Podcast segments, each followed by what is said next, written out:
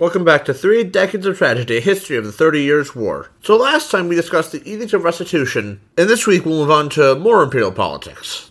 Like I mentioned last week, there was an electoral congress that was taking place in Regensburg that was around the end of 1630. The Congress started in July, and while it was overshadowed by Gustavus landing in Germany at that time period, in terms of the known slash what people remember about this time period, it should not be ignored. Over 2,000 representatives showed up, which showed how important this was to the internal politics of the empire, and there was still some stability in the system. Many of them came because they were worried about the emperor stretching his authority too far through the edicts, and they wanted to resolve this whole thing with the edict and other things related to what I'm about to discuss. The main goal of this Congress was to turn the peace of Lubeck, the peace after the Danish War, into a settlement for the Empire. Well, a general settlement for the Empire, like with the previous wars and rebellions I mentioned before, aka the land grabbing and the like. Ferdinand also wanted to settle worries about secession by electing his son to become the King of the Germans, who was already the Archduke of Austria. Early into the Congress, one of his proposals was defeated very quickly. The electors refused to aid Spain in its military goals, not sending help for either Italy or the Dutch aka the Imperials would not be sending military aid to them in either war, which was at this time they were besieging Casale and all that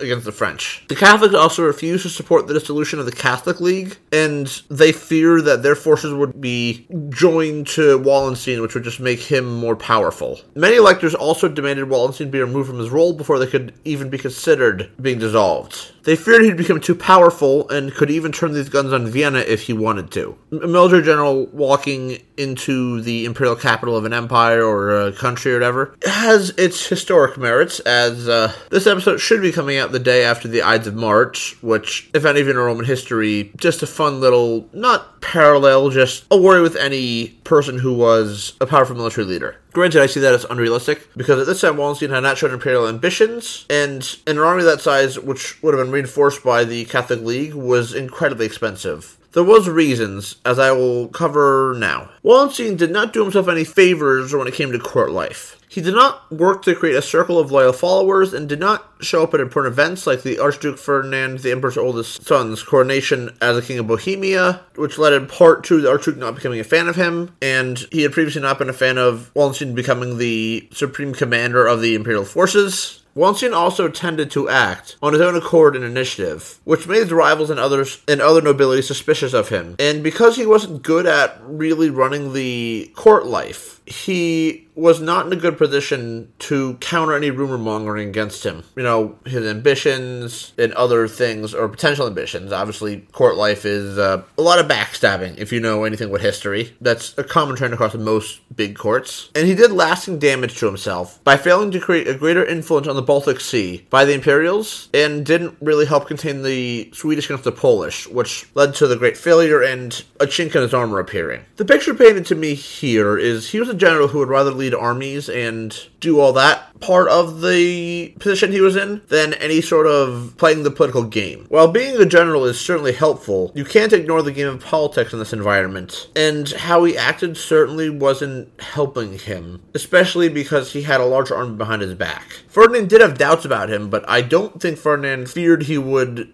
lead an uprising or anything like that. So he at least had that on his side. The image at court was basically a haughty, scheming, and untrustworthy general, which came to be a historical image for a long while. His contemporaries compared him to Sejanus, who was a Roman Praetorian guard who manipulated politics to grant himself more power and political influence at the cost of the Roman emperor, which certainly was a good thing to, to be compared to. And Sejanus has a whole long history and very influential in terms of history, but I can't dig into that here. I recommend looking up. There's plenty of YouTube videos that do research on him and have covered his story, so I recommend those. But back to Wallenstein. Lutherans also used him as a safe outlet for criticism, many of them hoping that this was just that the emperor's advisors were being bad and it was not his idea for the edict, which was not an uncommon idea about like kings and emperors who were always thought to be good and they just had bad advisors. And if we got rid of the bad people, then we would have the good king or good emperor back and everything would be great, which as anyone knows, history is not always the case, although sometimes it can be. Wallenstein had lost influence with the emperor due to the fact that he had opposed the intervention in Mantua, as well as criticizing the Edict of Restitution, or at least not enforcing it, which might as well be criticism. On a personal front, he was also unable to pay even for the interest on the money he owed by May 1629, so he was forced to sell off property and borrow money, and he even proposed the emperor to send troops into Silesia to collect taxes, which showed how bad it was for him. Ferdinand agreed to dismiss him as a general on August 13, 1630, although at the time he did not have anyone in mind to replace him. He only sent a messenger by the beginning of September, when the general was in southern Germany trying to be closer to the Mantuan situation. Wallenstein urged the emperor to ignore the critics and stated that removing him would paralyze the army, which he certainly was correct about, as time will show on. It would also reduce the reaction time to the Swedish intervention, which was in its infancy at this point. Still, he was dismissed, and he fell into a depression, staying on one of his properties and drinking. The army then began to suffer, reducing its condition even more than it was already sort of decreasing naturally. Earlier, Wallenstein had said the officers could only demand half of what they could they could before in contributions, which was him trying to not look as bad to the public.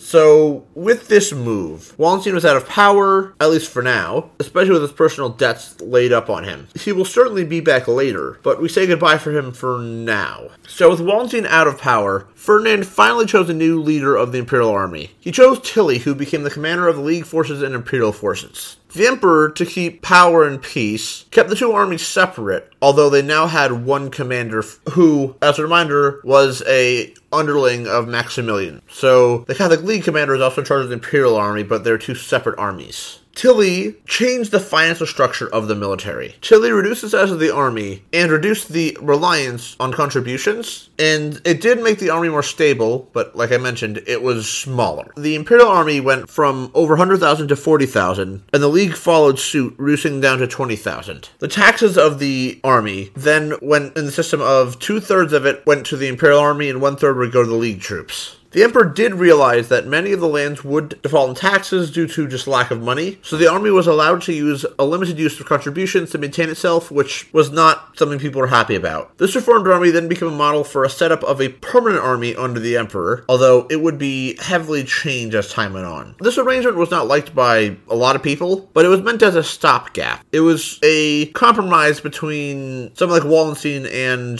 the League, where it was someone from the League was in charge of the army, but they also were commanding two armies, but they had another master that they had to rely on, which Tilly was basically a man who had to obey the command of two masters, both of which had different goals, or potentially different goals, which could certainly not be fun to deal with. The army stayed in its decentralized form due to Italian and Habsburg hereditary troops being under separate commands, along with a Westphalian army under the League under Anhalt being separate, although at this point they were under Pappenheim due to Anhalt dying. The Westphalian army suited Ferdinand's needs but made Tilly's job harder due to him only having control of most of the forces, which meant there's armies that even he couldn't command, at least not directly. So Tilly was basically in a rough position, and he was stretched thin, and he did not have complete control of the Imperial forces, which I don't envy him. He also had to deal with the Swedish forces, who at this point were much more centralized, tightly disciplined and organized, and had a much more unified goal. And speaking of the Swedish, their intervention into Germany will begin next episode, so I hope you guys are excited for that. And I'll leave off this episode here as I already covered the end of Mantua earlier, and we should be jumping into, well, the intervention with Sweden. I want to thank you for listening in and I hope you're enjoying it. Social media links will be in the description box or the links themselves. You can email me at 3decot at gmail.com. Reminder that I have Patreon if, if you wish to support me, and thank you to all those who do, and to review and spread the word, and I'll see you guys next time.